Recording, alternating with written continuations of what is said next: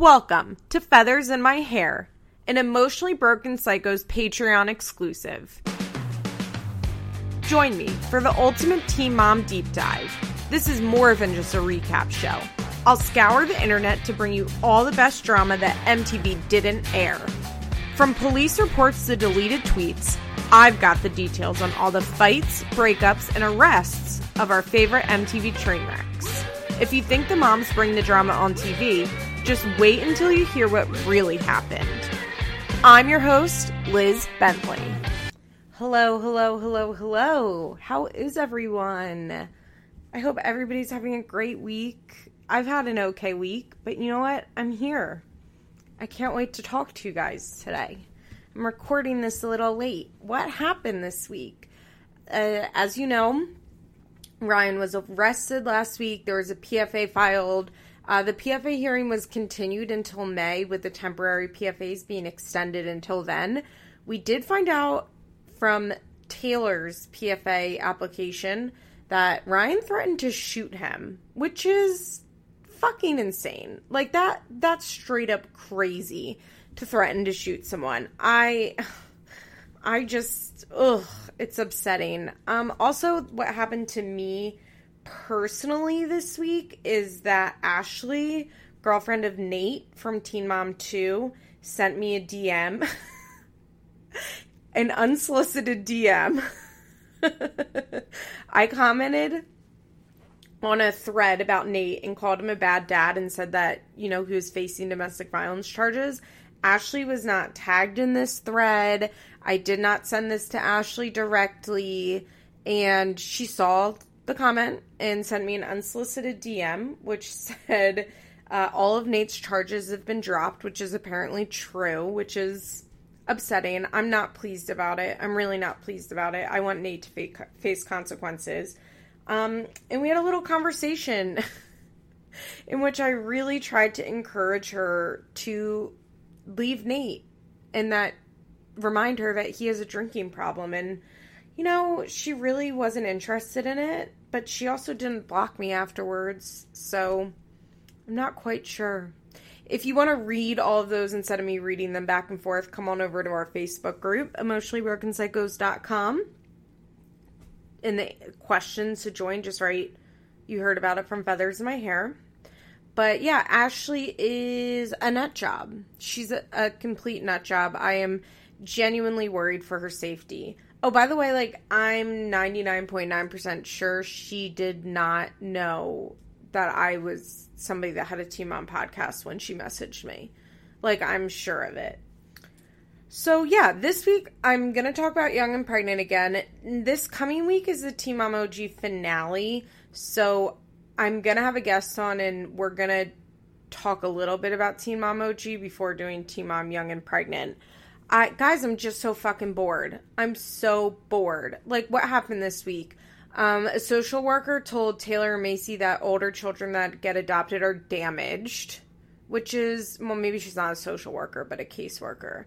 That's like not great. That's not great language to use on national TV. Children are damaged. They experience trauma.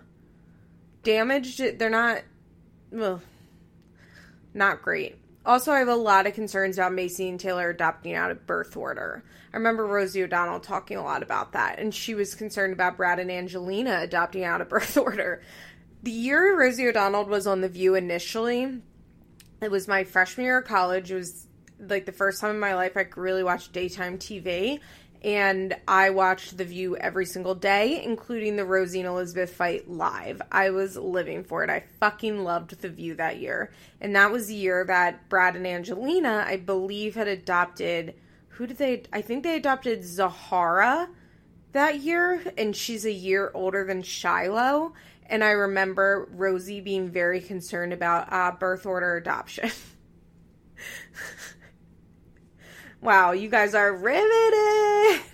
I know everybody's concerned with Rosie O'Donnell's thoughts and feelings on adoption. Miss Rosie. Where's she been lately? Didn't she go back on The View? I don't watch morning television anymore, but I would I would love to quit my job and just watch more daytime TV. I wish I was in the cards for me to just really be a daytime TV head and like every day watch all three hours of the Today Show. Well, no, is Megyn Kelly still on it? I guess I'd have to change to Good Morning America during that time. I'm a Today Show person, by the way. I, I prefer the Today Show over Good Morning America. Then I could watch The View. I could also watch some Live with Kelly, although ugh, Ryan Seacrest isn't great, is he? Why didn't they just give it to Jerry O'Connell? Anyway, I'm so off topic. Because I'm not covering Teen Mom OG, I thought I would do something a little fun. Well, it's not that I'm not covering it, it's that I am not going to do a scene by scene recap. Look, I know that annoys some people, and I'm sorry for it, but I just. I per okay, I enjoyed watching the scenes of cousin Crystal like cursing out her baby's father in front of her children, but it's just not recap worthy for me, you know? And I know people are asking like are we getting scenes of cousin Crystal because she's going to replace Farrah? But that's not it. It's just that they have nothing to show. Kate's in treatment, Farrah's not on the show, and Amber's not doing shit. Amber is so fucking boring this season. She's just puking in her bed. Which, by the way, like, they did not need to show us that scene. I was not okay with that. I did not need to see it. I'm not interested in it.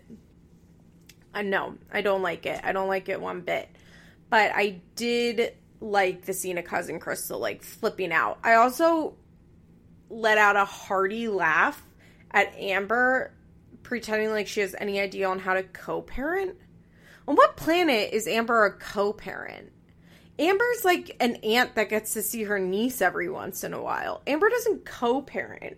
I don't know how cousin Crystal can sit there with a straight fucking face. Cousin Crystal, who's raising three kids as a single mother, and can sit there with a straight fucking face and listen to Amber talk about co parenting. I mean, I'm assuming Amber or cousin Crystal's getting a, um, calling her cousin Crystal like she's cousin Oliver from the Brady Bunch. Or she's like on Downton Abbey, cousin Matthew, cousin, what's the mom, what's Matthew's mom's name on? Cousin Isobel. Yeah, it's like that um, but I assume cousin Crystal's getting a paycheck to be on MTV, which is why she's sitting there and listening to Amber talk shit with a straight face. But yeah, so this week, Maci and Taylor want to adopt a kid. Mackenzie's pregnant. God help us all. Ryan, she tells the producer, oh, by the way, the producer jumping up and down and pretending like she was excited was everything that's wrong with reality TV producers don't like what there's no way that she thinks this is a good idea because she has eyes and ears like the rest of us. and they all see how fucking high Ryan is. And even if even if Ryan's not high, like that boy ain't right. You know, he's just not right. And Mackenzie telling the producer that Ryan is like beyond excited and what did she say he couldn't contain himself? That was another hearty laugh for me. Like I think Ryan could contain himself. He also said to Mackenzie, Call me when the baby's three. And she looked like somebody had punched her in the face. I think she even said that's a nasty thing to say. Ooh, poor Mackenzie. That poor girl. Look, I know that nobody has empathy for Mackenzie but me, but I do. And so for this episode, I asked people to send in voice notes, and Riley sent me in a voice note, and it's basically specifically about Mackenzie, so I'm going to play it right now. Hey, Liz, it's Riley from the Facebook group. Um, I wanted to send you a voice note with my thoughts about OG. First, I think, um, you know, I feel really bad for Mackenzie, and I'm my, like the only person in the group besides you, I think, who has sympathy for her at all or any empathy for her. I don't understand how people are so harsh just because she said that one mean thing about Maci with the freaking letter that she read on Dr. Drew. Okay, we get it. Like that sucked. Yes. But she's young. I think people forget because she looks a hard 35 that she's really only 21, 20 years old.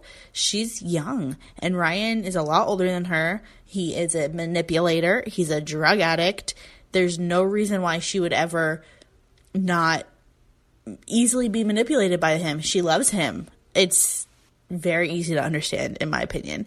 And because of all that manipulation, why wouldn't she not like Maci? Normal people don't even like their new significant others, ex girlfriends, even if there's no children involved. So it makes sense to me. Um, what else? I really feel like she I just really feel bad for her and now she's pregnant and she's going to have this baby and I feel like yeah, that was a stupid decision to try and get pregnant or stop taking birth control anyway to try and not try um right after he gets home from rehab and it's like obviously he's not clean. I mean, I guess it's not obvious to her because he's telling her he is and she believes that he is too. But so soon after, um, it just seems super irresponsible. But again, she's young. She already had a kid. What's that? She did it almost by herself, I feel like, right? So why couldn't she do it alone if she had to this time? And now she has Mimi Jen to help her um, if she needs it. And I'm where are her parents? I'm, are her parents involved so they could help her too? I'm sure she feels like she has a lot of support and in her dream world Ryan is clean. So why wouldn't it be okay to have a baby? So I don't know. I just feel so bad for her. She's so dumb and young and um, I just really want her to not be with him and I want him to be alone and I want him to figure it out and get help and really get clean for Bentley and for this new baby and maybe for Mackenzie, but especially for his kids and for mommy for uh, Mimi Jen and uh, for himself. Anyway, that's my thoughts about Mackenzie. Okay, bye. Thank you, Riley. Riley's an old internet friend of mine. Shout out Live Journal. but I agree. Mackenzie is 21, maybe 22 years old, and Ryan is 30. He's a drug addict. He has money. She has none. He is. Look, Ryan picked Mackenzie for a reason. Is. Am I like. I hope people understand, like, I don't like Mackenzie. I understand why people find her a villain. I understand, like, why what she's doing in this situation is wrong. I think her having a kid is so fucking insane. I cannot even wrap my head around it. I, it's it's so stupid. But the reality is is that I have empathy for Mackenzie. I, from Feathers in My Look, you are never going to get on Feathers in My Hair a show where I just straight up bash people the whole time and don't come at it from a place of empathy. Even like Farrah, who I fucking hate, like I I'm gonna look at that from a place of empathy because that to me is interesting. I don't personally like to read or listen or watch stuff that is just straight bashing. To me, that's not entertaining. It's not funny. It's not interesting. I just, I don't like it. It's not how I look at the characters. And a lot of the takes I've seen on Mackenzie have been so cruel that I can't. If you would think Mackenzie is shooting Ryan up herself. It's just it's just not right. Ryan picked a person like Mackenzie for a reason. You know, he picked a person like Mackenzie so he could manipulate her and get her to do what she wanted. And I'm sure he loves that Mackenzie's the villain in this and that everybody take Mackenzie makes Mackenzie the bad guy and nobody gives a shit about what Ryan does. Nobody's ta- even talking about Ryan. I mean, news came out that Ryan was arrested and everyone was like serves Mackenzie right that bitch. News came out about the PFA. All of the comments were, I bet Mackenzie made him text, text and threaten Maci. Like what?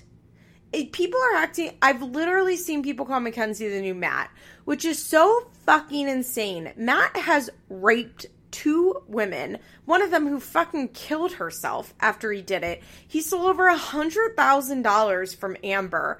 Mackenzie is not this like crazy master manipulator. She's just stupid. And you know what? Mackenzie's gonna be paying for the consequences of this relationship with Ryan for the rest of her fucking life because now she has a child with him.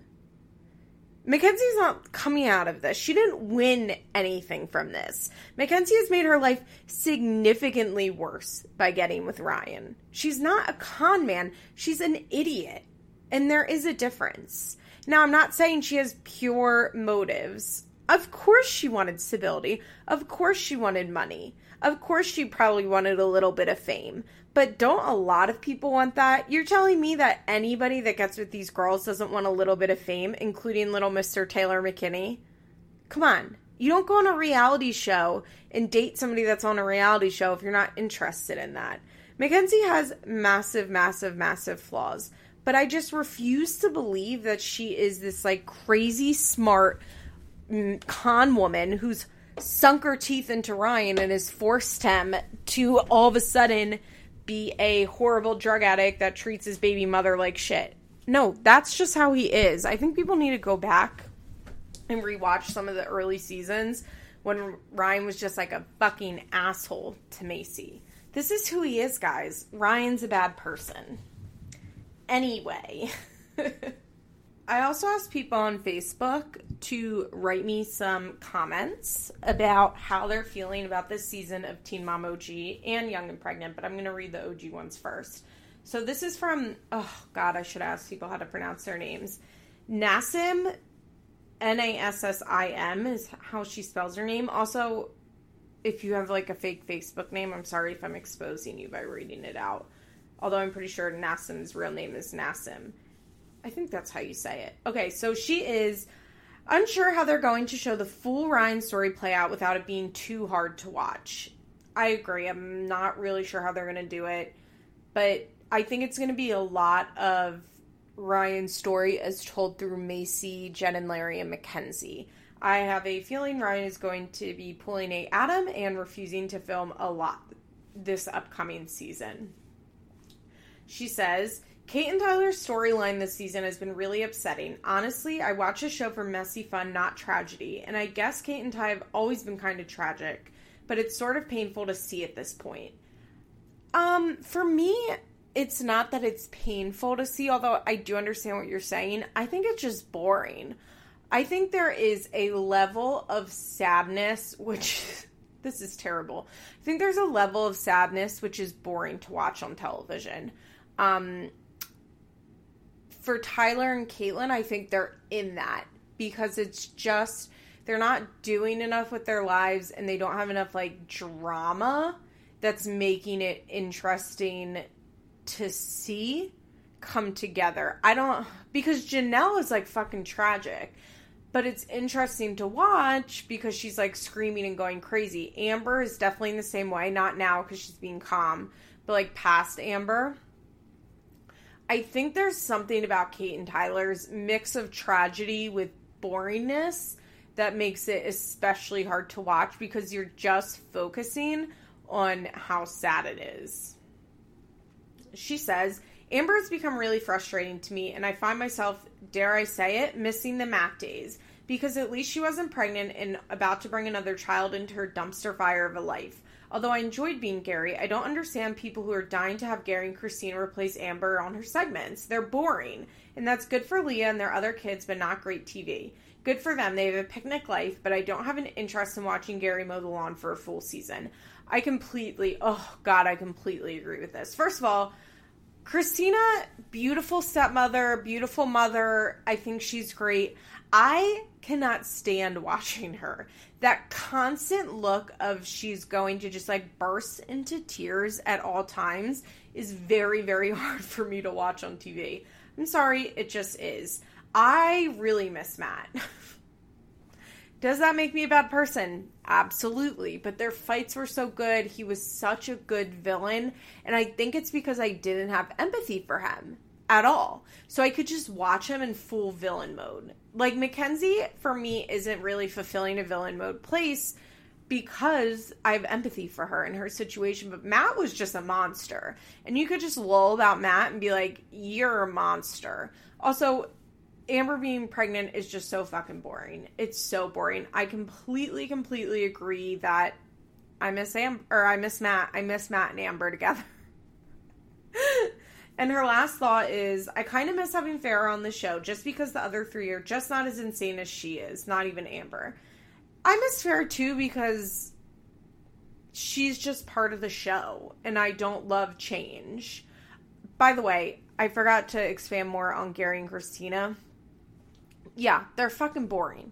They are, and that's okay. It's actually quite good for them. I also think that we like Gary now because we see so much less of him. And I think if Gary starts getting more screen time, we're going to see him not treating Kristina very well and realizing that he doesn't do that much with like parenting Leah, and Kristina has the complete burden of raising their kids and doing everything in their house, and Gary kind of like putzes around.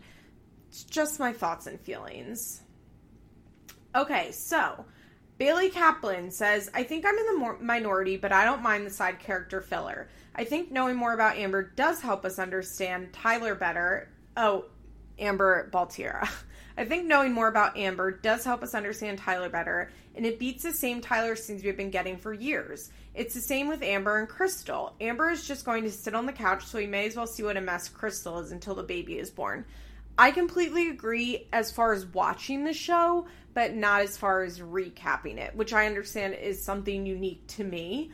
But yeah, I mean, I like seeing Amber Baltierra being a mess. And as I said, like, I enjoyed watching Crystal, like, scream in her car as her kids were like, ah. although, like, who else had a little PTSD flashback from that? By the way, nothing sets off my PST, PTSD.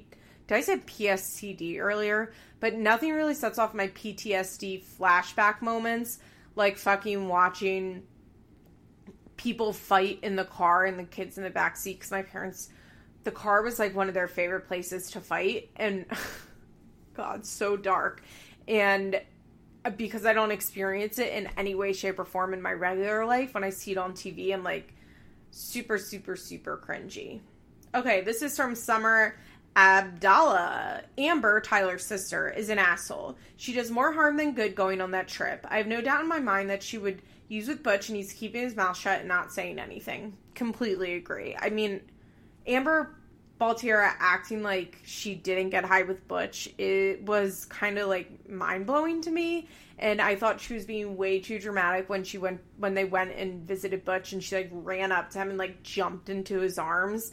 Like I think Amber's like a cool 28 years old. Like take a deep breath. Butch has been in and out of prison her entire life. She's not like little Miss Daddy's girl who sees her dad every single day and they talk every single day. Like you're okay. Like you don't need to run and jump into his arms.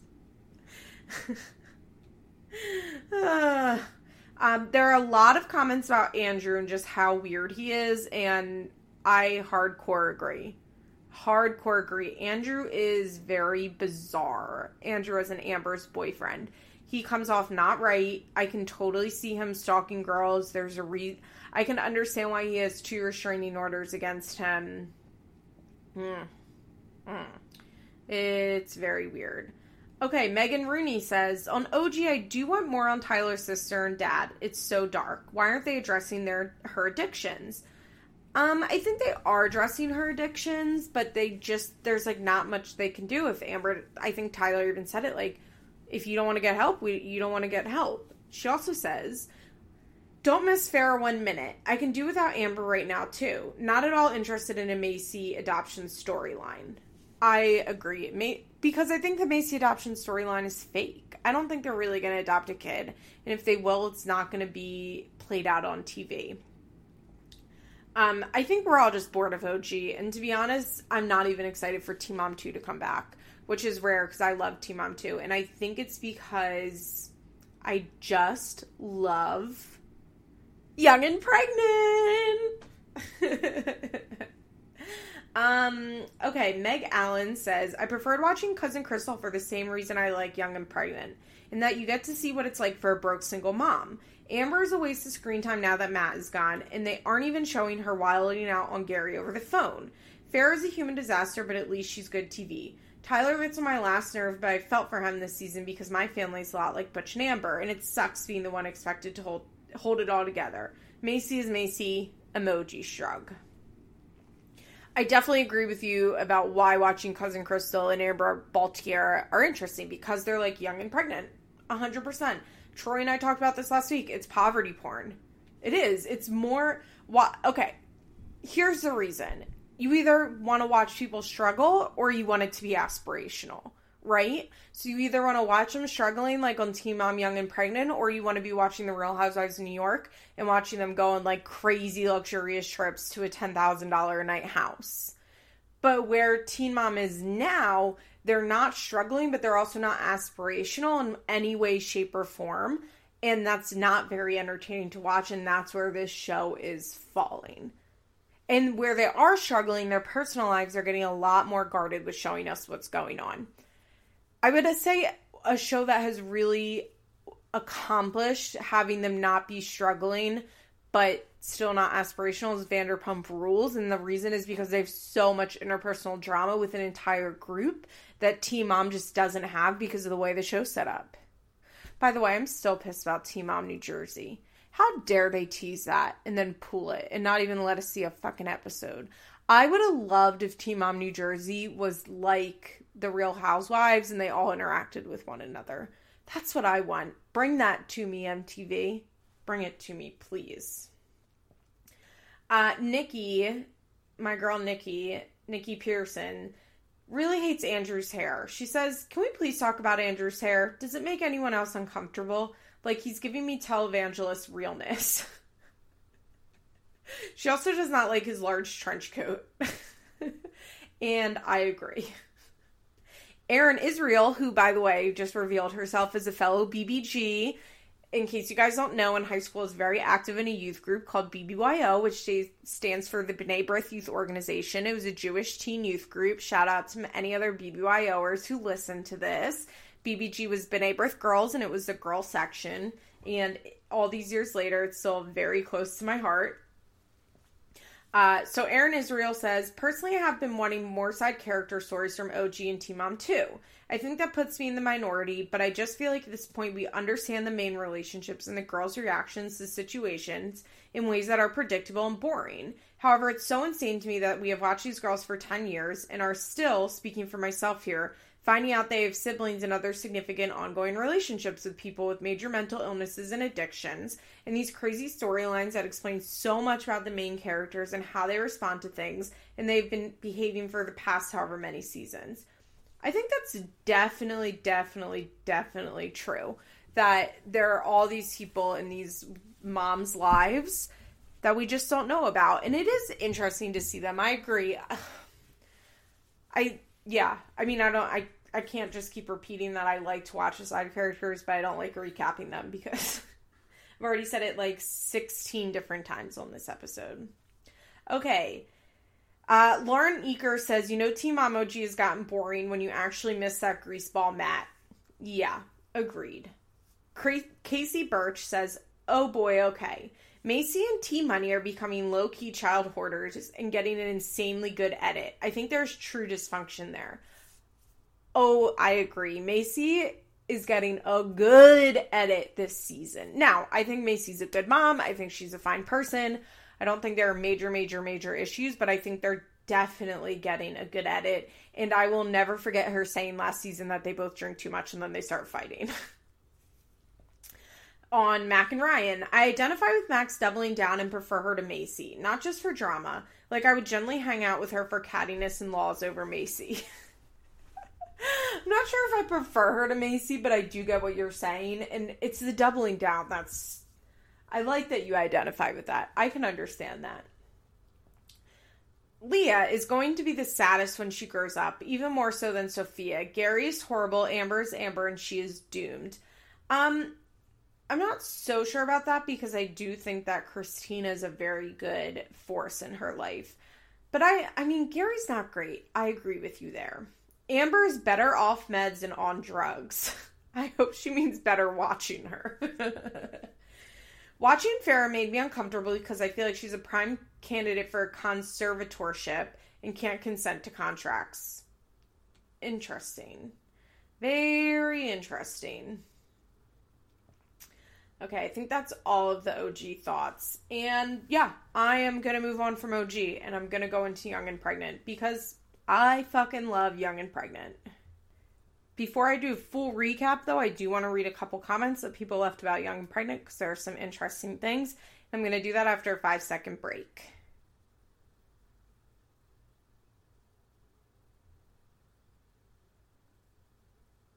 Okay, so Trina Villa comes swinging with a hot take, which is I will take this opportunity to say I'm Team Shen in this whole Ashley Shen bar debacle. Ashley is straight up crazy rude, Bar is an asshole, and Shen just wants to see her grandbaby. I haven't seen her do anything outrageous unless provoked. Like, Ashley just hates her because she wants her baby to have her middle name. Big fucking deal. I let my baby have her paternal grandmother's middle name, and although she's not my favorite person, I definitely don't keep them apart. So, I have some thoughts on this. I don't think Shen is in the right, but I'm not 100% sure Shen is in the complete wrong. I think Shen is a lunatic, as we see, but I do think Ashley gets off on provoking her. I don't really, tr- I don't totally trust Ashley. I think Shen is so fucking outrageous and aggressive and just like so level 11 at all times that she comes off so poorly. But I'm not so sure she's always lying, she's always provoking. I think that if she was a calmer person, people would be able to see that Ashley is a lot crazier. You know, and I think Ashley is really winning in this situation because of how poorly Shen comes off. I don't think that I don't think Shen is in the right.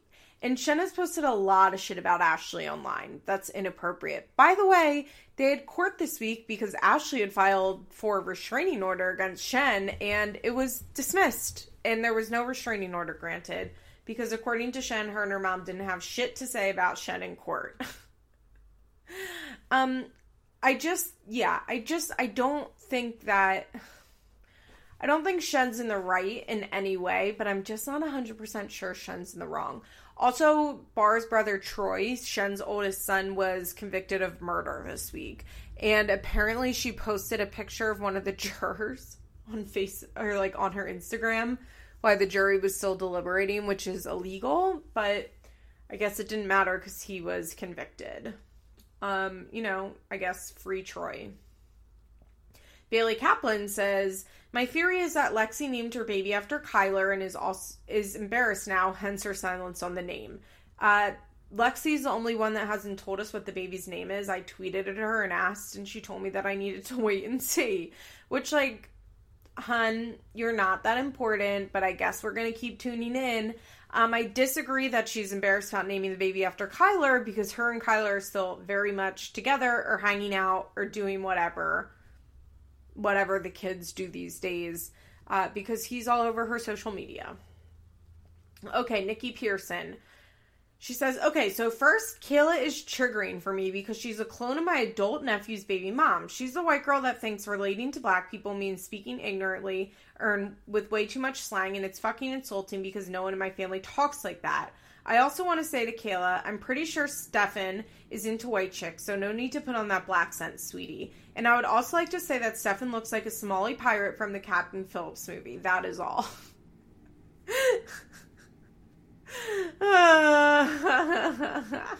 Nikki, because he does. because he does. Ugh. Ugh. Awful. Okay, Bridget. I think you pronounce that Savan because I think it's Irish. Team Young.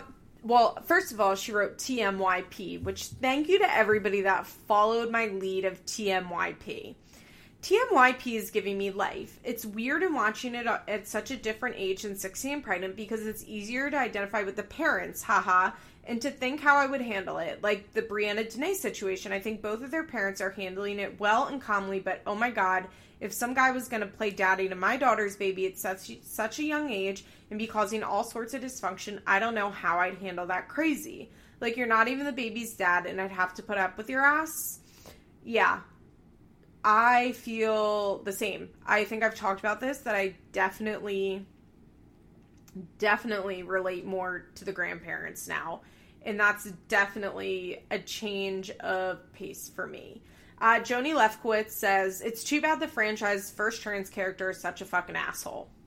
Yeah, I think that about sums up Danae. He's an asshole. Watching, I'll get into it when I recap it. Uh, Casey Lesnack, I don't know how to pronounce that. By the way, I don't know if I've discussed this, but I have a learning disability. like, I, I'm laughing about it, but that's why I have such a problem. Um, I first of all, her name's Cassidy, and I think I just called her Casey. I have a real big problem with looking at words and understanding how they're pronounced. Um, sound, my brain doesn't really understand how to sound things out and like it it's kind of hard to explain, but that's why when I'm like, "Oh, I don't know what that word actually is in real life," it's because my brain doesn't translate well. Like have I talked about this? I went to special schools as a kid for people with um learning disabilities. Like I I have learning disabilities, which is why I struggle with that. I don't know if I've ever like openly said I have learning disabilities, but I do. Okay, so Cassidy says in the baby shower scene, Kayla's family didn't make a big deal or cause any drama with Stefan. You could just tell Kayla was stressed. It was his aunt that pulled him outside to tell him how immature he was being. She's my new favorite character. I couldn't believe they let that boy cry to her in the bathroom stall. That made me cringe. Uh, yeah, agreed, and I'm gonna definitely get into that in the recap. Uh, she also says, also, I gave Young and Pregnant a chance after listening to Feathers My Hair and loved it. But we just found out my husband's sister, I've known since she was 10, is 19, is now pregnant. It slightly ruined the show for me. After watching this week, I kept remembering she was their age. Oh, yeah, I would, I would imagine. I would definitely imagine. Okay, Taylor. I'm not even going to print it. Uh, Evashenko says, I'm curious to know your thoughts on Bar possibly being a blood. If it were true, do you think it's going to come up eventually? They can put stickers on their gang signs all they want, but the internet has already come to the conclusion. Any predictions? I'm wondering if at some point shit's gonna go down. I already blame Shen. And MTV is gonna have to make a statement. Can you make a statement about gangs? I don't know protocol. Am I making a big deal about this? I have the exact same questions. I think I've talked about this openly. I think Troy and I talked about it last week. I am definitely concerned about the gang aspect. I'm wondering though if he's maybe just like gang affiliated and not actually in a gang. Um, but yeah, if something happens, they're gonna have to talk about it on MTV, right? But for safety, would they not? I don't know. I don't really know a lot about gangs, but I'm thinking the same thing. Okay, so Brie Garcia left a very long comment, which I liked reading and I appreciated, but I'm just going to talk about briefly because it's too long for me to read um, on air because of my learning disability. And also, I don't think it's very interesting to listen to people read a long, long, long thing. It makes me zone out when I'm listening, so I'm going to try and spare you guys that. Uh, she says, Danae's an abusive asshole, so is Stefan. Be- basically, all of these dudes are, and it's actually somewhat shocking that they so easily let such abusive language roll off their tongues. Fuck you, shut the fuck up, just wow. These girls are young and dumb, so they get a bit of a pass, but they need to wise up and build some backbones quickly because their behavior because the behavior of these dickheads is unacceptable. I completely agreed. She says Shenandoah is a selfish asshole. You do not insist that you get to be the hospital when your grandchild is born. The mother of the baby is a patient of the hospital and has patient rights. I've never been so relieved to hear that someone has medical issues that are preventing them from traveling. Also, the baby's name is not Holly Marie. Stop being an asshole. On a brighter note, Pastor T is so awesome. I really like Pastor T. I think Pastor T is really trying uh, her hardest. She says, Lexi, if she's doing the thinking for the two of them, since Kyler has no thoughts on baby logistics, y'all are fucked. uh, agreed. Definitely, definitely, definitely, definitely agreed. so, yeah, that was fun. Look, guys, sorry if you didn't love that segment of me reading and answering comments, but sometimes it's nice just to be able to read comments and answer them. It's fun for me. You know, it can be hard doing a podcast all by myself. I think I am going to have a special guest on next week because I'm obsessed with hearing people's thoughts about Team Young, Teen Mom Young and Pregnant. Anyway, let's get into the recap. Who shall I start with? I think I want to start with Kayla. I think that's where I want to start this week. Let me find her in my notes. Kayla, baby girl, where are you? Okay, so it's Kayla's birthday party and her birthday party. Wowzers! It's Kayla's baby shower. And Stefan was supposed to be there. By the way, his name is Stefan, but I've been calling him Stefan. Um, halfway through my notes, I was like, I really need to write this like Stefan because that's his name and it's not Stefan. I don't know if anybody's actually named Stefan except for Steve Urkel's hot alter ego, but I need to get used to calling him Stefan. okay, so Stefan was supposed to be there at 9 a.m. The baby shower starts at 11, and of course, he does not show up on time. Kayla calls him to be like, Where are you? And he, somebody just honked really loudly and unnecessary outside of my apartment. Like, don't you know I'm recording feathers in my hair in studio? um, so yeah, Kayla calls Stefan and he basically curses her out. He's like, You have two hours, so shut the fuck up. Oh, that hurts. I am a person that does not have drama in my life. I don't have people that I argue with in my life. Like, my roommate and I had a disagreement about going to Olive Garden this week, and I was gutted and almost cried at work because all I wanted was Olive Garden. We ended up going there. But that was like the biggest drama I've had in weeks. weeks, months, years. I don't I don't have drama in my life. So listening to someone be told to shut the fuck up, oh, oh, it hurt my heart. Uh, Kayla's mom, I feel for. She tries so hard to be supportive of Kayla, and Kayla's hard. She's interesting to me because Kayla is self aware. I mean, not totally, but she's more self aware than someone like, say, Lexi, who's just an idiot. She's definitely self aware enough to know that uh, Stefan does not treat her well and that she deserves to be treated better and that her mom is not wrong, but she does not have enough self esteem to stop it, which I deeply, deeply, deeply relate to. I'm definitely one of those people that I can be in a situation that I know is totally inaccurate. I not inaccurate, but wrong for me. I can tell you all the reasons that it's wrong for me, but I will not change it because of self-esteem issues or whatever. Luckily not so much like that anymore, but as a teenager and into my early 20s, yeah. That was me really bad, especially when it came to guys. I would let them treat me like shit, and I knew they were treating me like shit, and I knew for what reasons they were treating me like shit, but I just couldn't do anything to make myself change it, which is sad. And I'm glad that I'm not that way anymore. But I relate to that with Kayla, and I would think a lot of viewers relate to that too.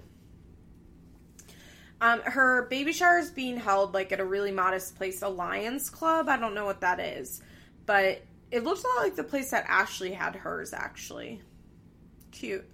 But you know, it was it was nice. Her mom obviously tried really hard to like throw her a nice baby shower. I think her mom is very supportive and trying the best she can to just like guide her daughter away, but she's kind of has her hands tied because Kayla's going to do what Kayla wants to do. So Kayla's friends are like, "Oh, the baby shower starts." And Kayla's friends are like, "Oh, Stefan isn't here yet." like Kayla's friends know Stefan is trash they know he's trash. And it's kind of funny when Kale like sigh and be like, Stefan's not here yet. And her friends are like, Yeah, bitch, we know. We're aware. Oh, poor Kayla. Um, Stefan's aunt shows up, and I'm assuming his cut. Well, for I think it was his aunt and then maybe his sister in law. I was a little confused because the chyron, the thing across the screen said sister in law, but Kayla's mom said this is Stefan's aunt, and it was the first time they were meeting, at least it was the first time Kayla's mom was meeting her. And Kayla greets her and is like, Hi, like, it's so nice to meet you. And she's like, Well, you know, Stefan should be soon. And her aunt was like, No, we don't care. We don't care if he comes. We're here for the baby. And I was like, yes, because my favorite thing on Teen Mom is when the shitbag baby dad's family steps up and talks over them and is like, we don't care about the way you behave. We're here for this child and we support the mother. I loved it when Jo's parents would do it on Teen Mom 2. Um, I can't think of any other like direct examples right now, but I really, it's always my favorite when the baby dad's family like isn't here to play with their deadbeatness. Um, I thought it was really nice that they came, and I thought it was really nice that they straight up said, "Kayla, like, oh, we don't care if he's here or not. Like, it's not about him. We're here for the baby." I think that was nice for Kayla to hear. I think it was important, and she went back and told her friends, and she was like, "They said that like they don't even care if he shows up because they're here for the baby." I think it was a good reminder for Kayla to hear that from people that she doesn't really know. Because I think when you're in that situation, it can be really easy to just, you know, the, if the same people over and over again are telling you that something is wrong, you just kind of start to block it out. But when someone who theoretically should not be on the the guy's side steps up and tells you, "Yeah, he's a shithead," it's definitely a whoa moment. You know, it's like a wake up moment to realize, like, oh, his own family thinks he's shitty. I would really like to know more about his family. Um, we find out, I'm assuming his dad is dead, although it might have been his grandfather. Would like to know does he have a mom? Does he have a dad? Does he have siblings? Like, what exactly the situation is. Because it also seemed like he was living with them, remember? In the last episode, I was confused about where he lived. But Stefan finally shows up and he goes to say hi to his aunt and she's like, "We're gonna have a talk later." Like she is, she's not here to play. And Kayla and Stefan take a pic, and at first I thought they were fighting, but then I realized they were play fighting. I don't know, something's just not right. We get a little scene of like games and gifts, and I hate baby showers in real life and on TV, so I zoned out for a second during that. But then something incredible happens. So Stefan's aunt like pulls him outside. and I just thought this was so powerful because this is obviously someone that he loves and respects. And the fact is, it's almost always like the mom, like the baby mother's mom, that is yelling at the baby dad for being a piece of shit. And they don't care because they think, oh, you're just on her side. It doesn't matter. But in this episode, it was like his somebody that he obviously loved, care for, he loves and care for and respects, and she was not here to play. She said something incredible. She said, "My motto is be where I my motto is that I I'll be where I said I'm going to be at the time I said I was going to be there and do what I said I was going to do." Oh, that is such a good line to drill into someone that I will be where I said I'll be at the time that I said I was going to do it to do what I said I would do. That's so fucking important because your word means everything. And she knows Stefan's ain't shit. She says to him that child's done nothing. And Stefan's kind of giving her, Stefan's kind of giving her that, you're right, you're right, I understand, like, I'm not defending myself because I know you're right. And she looks at him and she says, Pops would be rolling over in his fucking grave. And I'm guessing Pops is his dad, but Pops could also be his grandfather. I don't know. I feel like it makes a little more sense if it's his grandfather, just because of the way she said it so casually, like Pops. But she also might have said your Pops. I rewound it to try and listen, but it was a little muffled because it was like an outside conversation and we weren't getting full subtitles, I noticed. And Stefan is like gutted by that. He was like, don't. And she said, her re- immediate response is, "Yeah, I'm taking it there." She knew she was not going into that lightly. And I I really like that. She was not you can tell she is not a woman that says your dead paternal figure, grandfather, father, whatever, would be rolling over his grave watching your behavior. Like that cut. He knew like he knew she was not fucking around. I loved that. Oh, it was so good. We also see that from Danae's mom, who I'm to get into when I talk about Brianna this episode. I this was a great episode for babies' dads. Um, although Danae, what? Okay, but it was a really good episode for shithead boyfriend's parents, family to step in and give them a word. So Stefan like stomps away and goes into the men men's room, and I was like oh, he's going into there in there to cry, and he was. But it was kind of a weird scene because Kayla goes into the bathroom stall with him. We're looking at their feet, and he's like, "I'm really struggling right now." He's crying, and she's just like, "Are you okay?" like, no, he's obviously not okay. And I just thought it was weird that she didn't ask him, like, "So what's wrong? Why are you crying?" uh so Kayla and Stefan have a little talk, and she's like, you know, you can't speak to me the way that you do. Like when you get mad, you don't think about what you say, and it hurts her. And he kind of gives her like, yeah, yeah, yeah. And the last scene of Kayla is on a little like handheld camera, and she, oh, it's just so hard because she's so clearly self aware but missing the mark. And that is very frustrating to me as a viewer because she is like, you know, I shouldn't feel bad because he's in the wrong. Like, he fucked up. But I feel bad.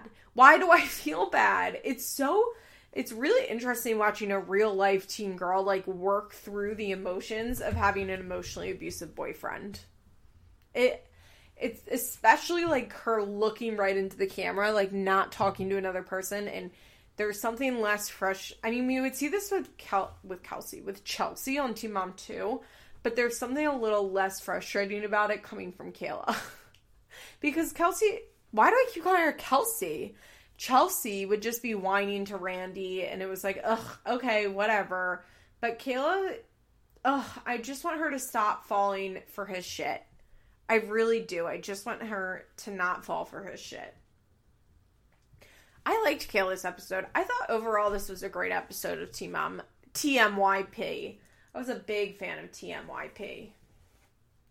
God, I love this show. Finally, we're having drama and things to watch. By the way, I have no fucking clue when Teen Mom 2 is coming back. They haven't given us a trailer, they haven't given us a release date. Usually we get one by now. I wonder if they're going to try and push Teen Mom, uh, Teen Mom Young and Pregnant for a couple weeks before bringing Teen Mom 2 back. That would be nice. Because I don't know how I'm going to cover both of the shows.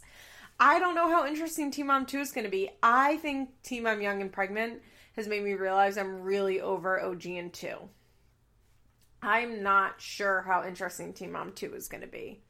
It got boring by the end of last season. That dragged.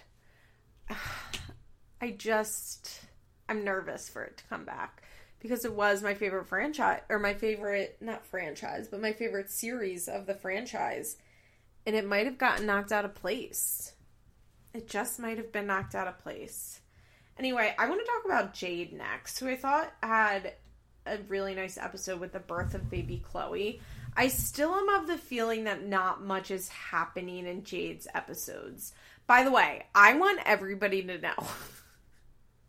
Last week, after Troy and I recorded, in which I talked about her username on Instagram being like underscore Jade and then 700 underscores, I sent her a tweet and I was like, Jade, dear, I love you, but you gotta change your Insta name. It's too hard to find.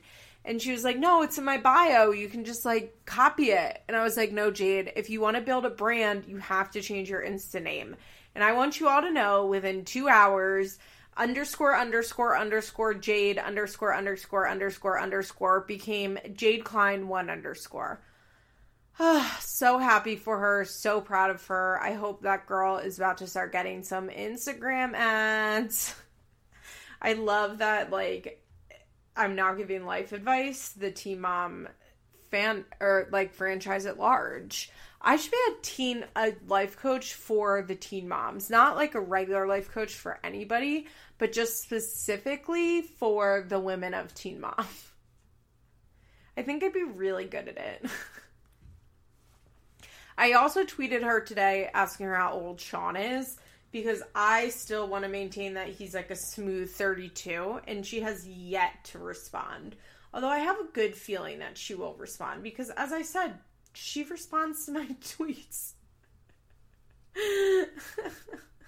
By the way, I want you all to know her baby's name is spelled Chloe, but K L O I E, which is, you know, a lot. It's a lot. oh, and Sean's SoundCloud rapper name is Littlefoot. And my dad as my dad loved the band Little Feat as when I was a kid. And so it reminds me of that. Anyway, it's the aftermath of Sean and Jade's fight, and he went to stay at a friend's house, and they basically Jade calls him and she wants to see him so that she can have a talk with him and she's like 40 weeks pregnant and you can tell she just wants to be with him and not be in a fight. So he comes over and says sorry and he gets to come back and Jade says she's just bored and lonely and upset. And I I had a feeling that her not working was like a big part of this. She just had a lot of time to sit around and be mad at Sean and realize what a loser he is. Unfortunately, she does take him back. Um, I think they're broken up already in real time. Spoiler alert. By the way, does that can you guys let me know if you want to know real time stuff for young and pregnant, or if you don't. I mean, I'm asking if I you can let me know, but I'm not sure that I'll respect your answer. It's hard. I don't really see Teen Mom, and I'll include Teen, Yo- Teen Mom Young and Pregnant as a show that has spoilers. like I all reality TV, I don't believe in spoilers for reality TV. It it's not a thing. Like telling you that Sean and Jade are broken up now, that's to me not a spoiler because they're broken up. That's real life. You know, this isn't Breaking Bad or Mad Men. Like you can't spoil what's happening in real life. I know I see some people on Reddit get mad about it sometimes, but it's like it's a show it's a reality show. I personally don't mind it, but I guess just let me know if you would not want to hear anything about their regular lives up to date and I will take it into consideration. So Jade has what she hopes to be her last doctor's appointment and her mom, her grandma, and her cousin go with her. And before the doctor comes in, they're just like having a talk and they're talking about I think it was Sean's niece is what they said and uh, Jade said something like, "Oh, she's so cute. She looks such like such like she looks so much like Sean, which makes me mad sometimes." I didn't really get what she meant by that, but her mom her mom's response is, "That ain't cute." And the whole room goes completely silent. like first of all, she just called a child ugly and insulted Jade's boyfriend like all in one hit. Like that was ruthless. I loved that. I laughed so hard when everybody just goes completely silent. Jade is like, "What the fuck?" She says that her mom's rude. And Jade and her mom Crystal get into a fight about it. They're not pleased. Jade is like, You always ruin everything. Why do you do this? You make me so mad when you're here. You ruin my day. And that seemed accurate to me. I think that's a lot more accurate than the last two episodes. The relationship that Jade is trying to have with Crystal, where she's like begging her to be a mom and knows that she won't put Chloe in risk and is mad at Sean for ever mentioning anything bad about her. I think this scene in the doctor's office was the accurate relationship of Jade and Crystal. I have a feeling they fight a lot. Crystal's probably very mature. Jade is very mature and independent. And I would guess they've been fighting like this most of Jade's life her grandma is not here for it and is like i'm gonna leave if the two of you stop don't stop arguing. But they you know continue to go at it. And the doctor walks in and has a look on his face like uh-oh what did i just walk into? And jade's like sorry you just walked into a mess. And really she should have been like you just walked into our complete family dysfunction. I am interested in jade's dad though. I wonder why he's not on the show at all because I don't think we've seen him, right? And it's crazy that her parents are still together. That's crazy. It's kind of crazy for two drug addicts to stay together over 21 years. I want to say it's inspirational, but I would assume IRL it's the opposite of inspirational. Would just be my guess. Crystal wants to know if it'll be the last visit for the doctor, and Jade's like, he, he's not a psychic. Like, he doesn't know. oh, poor Jade. Poor little Jade. Uh, I. Here's the thing. Jade is another one. Like, I enjoy watching her segments, but I just want. There needs to be four moms. Having five is just. It's just too many. And we're not getting enough backstory on the other girls or on all the girls because we're sacrificing like eight minutes of screen time that could be split evenly among the other people. I think this show could do without Jade, and I mean that because I think she's a positive, good person. and I'm just not sure how much like drama can be sustained. Although I guess if her and Sean start fighting, it could get really interesting. But I like her as a person a lot.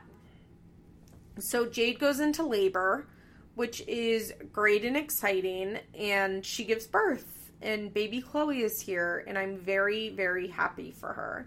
Um, Jade and Sean leave the hospital, and Sean is like being super involved. I was legitimately shocked.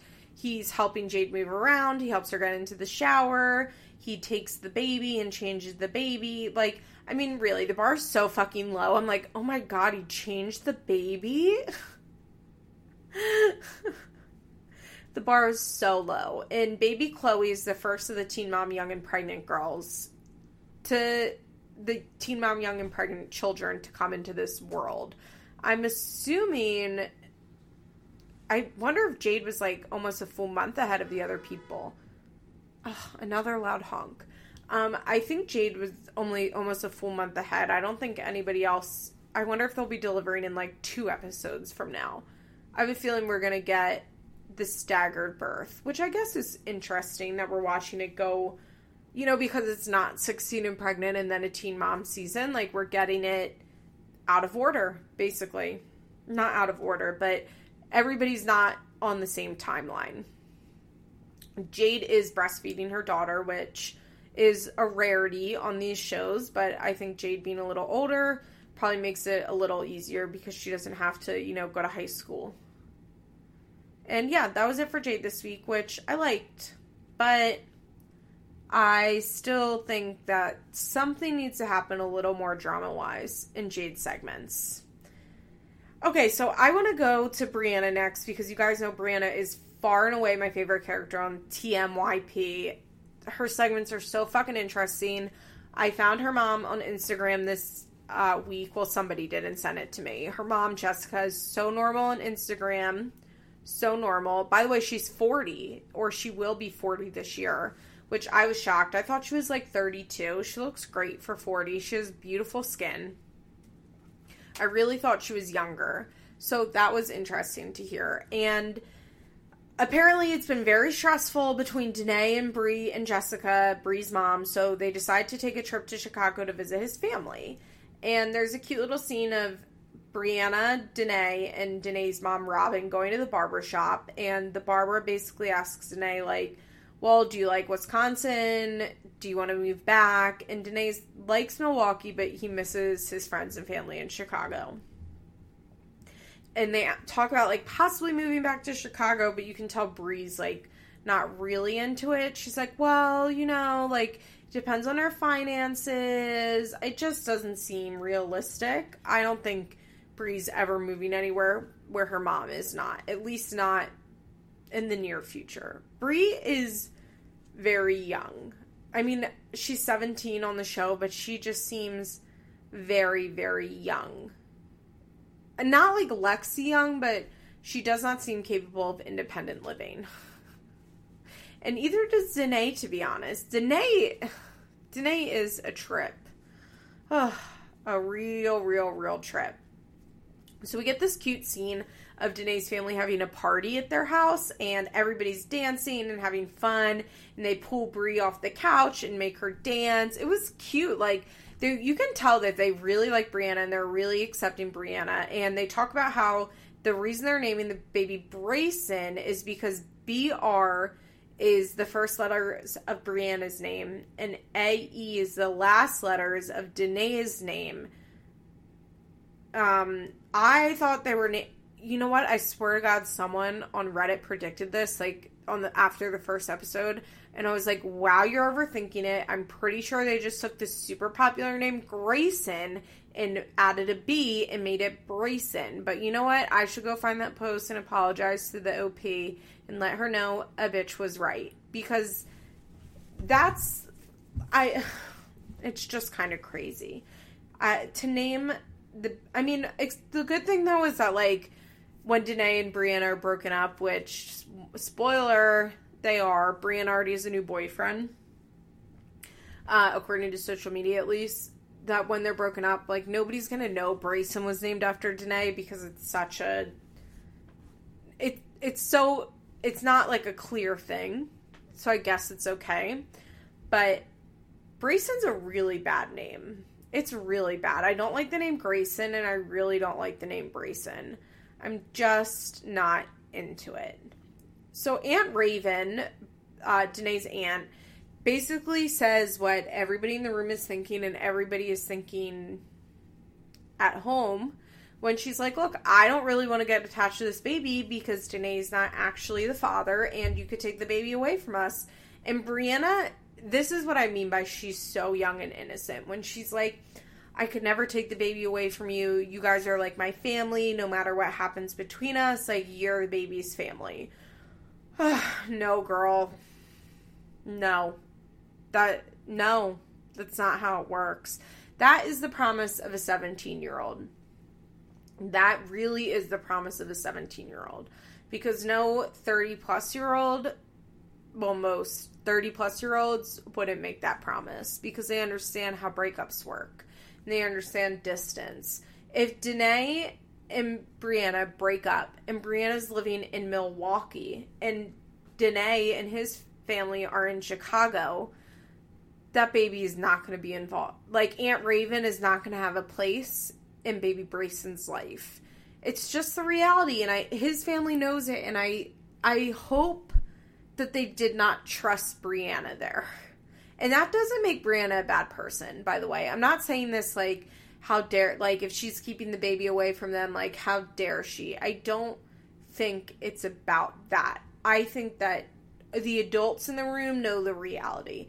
Brianna and Danae are such ch- like children playing house in a way that I don't see from Kayla for whatever reason. I mean, Lexi and Kyler, yeah, but as I've already said, they're like the biggest dum dums in the world.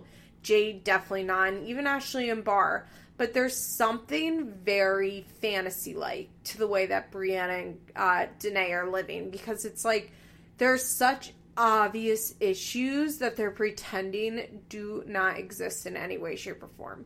By the way, someone told me on Reddit that I say in any way, shape, or form a lot, and I never realized it, and now I'm hearing myself do it, and I say it way too much, and it really means nothing. I need to stop saying it, but I'm not sure how to stop saying it. Sorry, guys. I apologize. But yeah, Bree's a child and Danae's a child, and they want to pretend like there are no issues with the idea of Danae raising a child that's not his. Now, can it happen in real life? Absolutely. I personally know a girl, woman, who broke up with her shitty ex when she got pregnant, got back together with an ex when she was like six months pregnant, and it's like 10 years later, and they're still together and he's absolutely the father of the child. They're raising this baby together. They have a home, they have a life, they love each other, they love the child. That's the only father this child's ever known. It's great. But I think that's out of the norm. And I think she would say it's out of the norm. And that it just kind of worked because of who they were.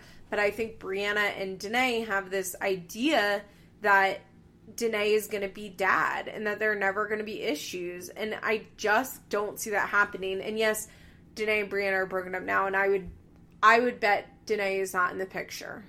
I would place some a lot of money on it, and I don't mean that like because Danae is some deadbeat, but because it's not realistic that he, as I think he's 19, as a 19 year old, is gonna like stay in Milwaukee to raise a kid that's not his. It's just not going to happen. And I think all the adults around them, Jessica, Robin, Aunt Raven, I think they all know that that's life and that's a fact. And the only ones that don't understand this are Brianna and Danae. And I think that for me, that's very compelling TV.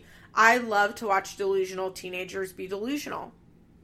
I don't know what that says about me, but I do because there's something so innocent and I love to watch the non-delusional real adults react to it. I that's what I really like about Pastor T and Ashley and Bar segments. That's what I liked about Stefan's aunt. That's what I like about Robin and Jessica and Brianna and Danae's segments. Like I like to watch rational adults speak to teenagers and be like, "You guys are idiots." I do. I really do. I think we all do. I think that's why we watch these damn shows. Right? So, Bree, the next day, Bree and Danae are talking, and Bree tells Danae, like, I feel so welcomed in your into your family, which if that party was anything to indicate, I think they're being very welcoming to her. I think Robin is a real sweetheart to her.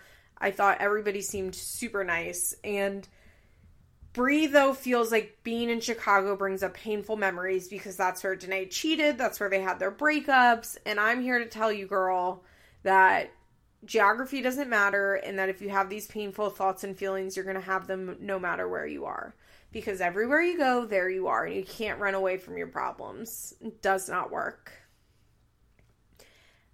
Bri is worried that going home to her mom is just going to be drama and stressful. And her and Danae have a talk about basically like Brianna feels, I guess she's really reminded of it because they're in Chicago.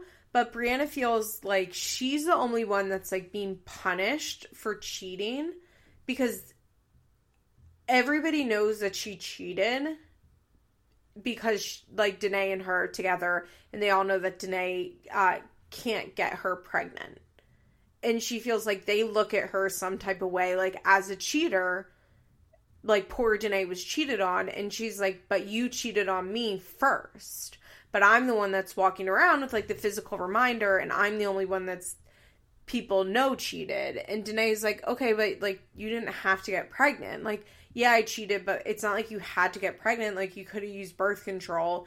And I mean, he has a point. Like he's not it's not his fault that Brianna went out and got pregnant. That's not his fault. But I did think that was interesting that Bri is feeling that way. So we find out that she hasn't spoken to her mom since they've been in Chicago, but I think they've only been there for like two days. And she by the way, how long is the drive between Milwaukee to Chicago? That seems like a kind of a long drive to make when you're nine months pregnant. Has to be a couple hours, right? I guess not.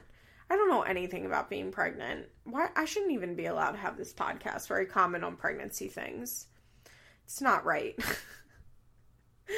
Bri calls her mom because she's feeling upset about the talk her and Danae had and just like the feelings of being in Chicago. And she misses her mom because she's upset like a lot of especially teenage girls do.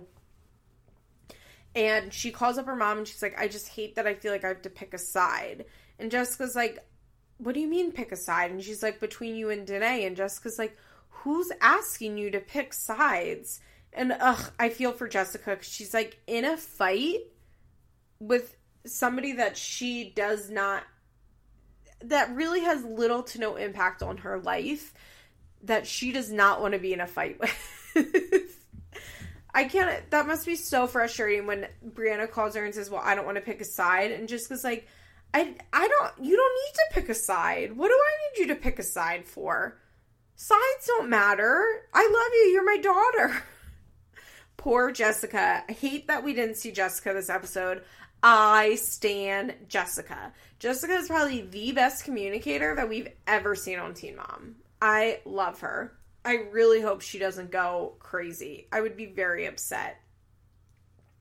Bri is upset and crying a little bit, you know, like one does. And Robin calls out, calls out. Ryan comes out. Oh my God. Robin comes outside to talk to Brianna, and she's really, really nice Robin is really nice and comforting to her. She's like, I get it. You're nine months pregnant. You want to be in your bed. You want to be with your mom. It's okay. Like, you, it's okay that you feel this way. I totally get it. And she basically says, like, I don't agree that Danae is making you feel like you have to choose between him and your mom. You really should not feel that way. And this is when Danae comes out and is pissed. He's pissed that she called her mom. She he's pissed that his mom is involved, which is so ridiculous because in the last episode, when Danae got mad and angry about Jessica, he called his mom because that's what teenagers do. That's what even adults do. They call their moms when they're upset. I know I do it sometimes. Robin, I felt, was perfect in this scene.